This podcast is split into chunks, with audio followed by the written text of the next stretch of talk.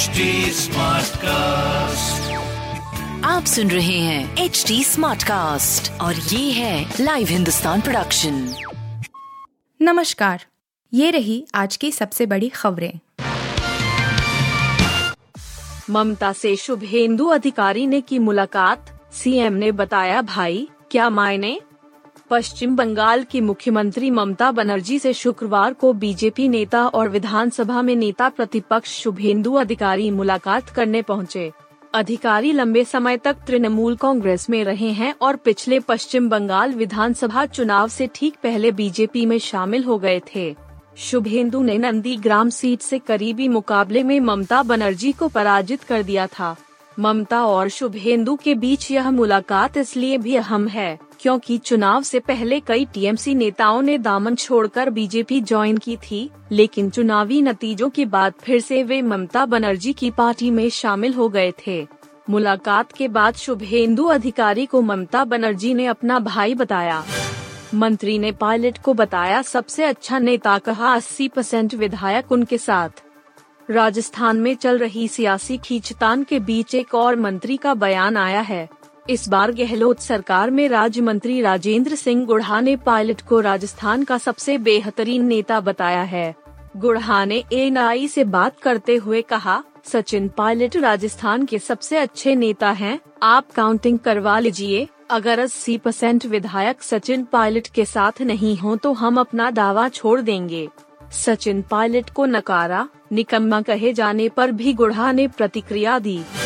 दोबारा लॉन्च होगी Twitter blue service मिलेगा गोल्ड ग्रे और ब्लू चेक इलॉन मस्क अपने ट्विटर ब्लू सर्विस को नए बदलावों के साथ दोबारा लॉन्च करने जा रहे हैं।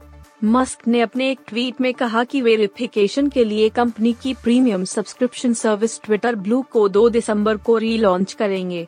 ट्वीट में मस्क ने कहा कि ट्विटर कंपनियों के लिए एक गोल्ड चेक मार्क सरकार के लिए ग्रे चेक और इंडिविजुअल्स सेलिब्रिटी या नहीं, के लिए ब्लू चेक मार्क जारी करेगी।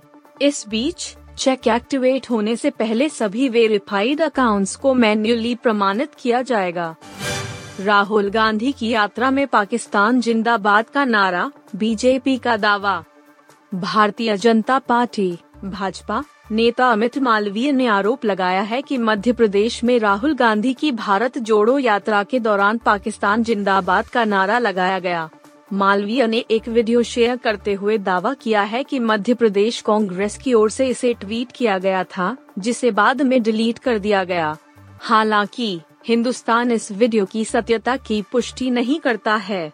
कांग्रेस पार्टी ने वीडियो को फर्जी बताते हुए कानूनी कार्रवाई की चेतावनी दी है। पॉलीग्राफ टेस्ट में अंग्रेज़ी में आफ्ताब ने दिए जवाब, पूछे गए ऐसे सवाल। श्रद्धा वॉकर मर्डर केस में रोज़ाना नए नए खुलासे हो रहे हैं।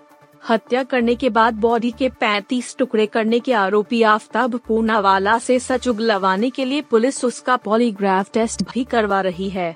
गुरुवार को दिल्ली के रोहिणी में फोरेंसिक साइंस लेबोरेटरी, एफएसएल, में आठ घंटों तक आफ्ताब का पॉलीग्राफ टेस्ट चला। इस दौरान उससे सवाल किए गए कि कैसे उसने अपराध को अंजाम दिया, उसके श्रद्धा वॉकर के साथ संबंध कैसे थे। इसके अलावा उसके बचपन, परिवार से संबंधित भी कई सवाल जवाब किए गए। आप सुन रहे थे हिंदुस्तान का डेली न्यूज़ रैप, जो एच टी स्मार्ट कास्ट की एक बीटा संस्करण का हिस्सा है। आप हमें फेसबुक ट्विटर और इंस्टाग्राम पे एट एच टी या podcasts@hindustantimes.com पर ईमेल के द्वारा सुझाव दे सकते हैं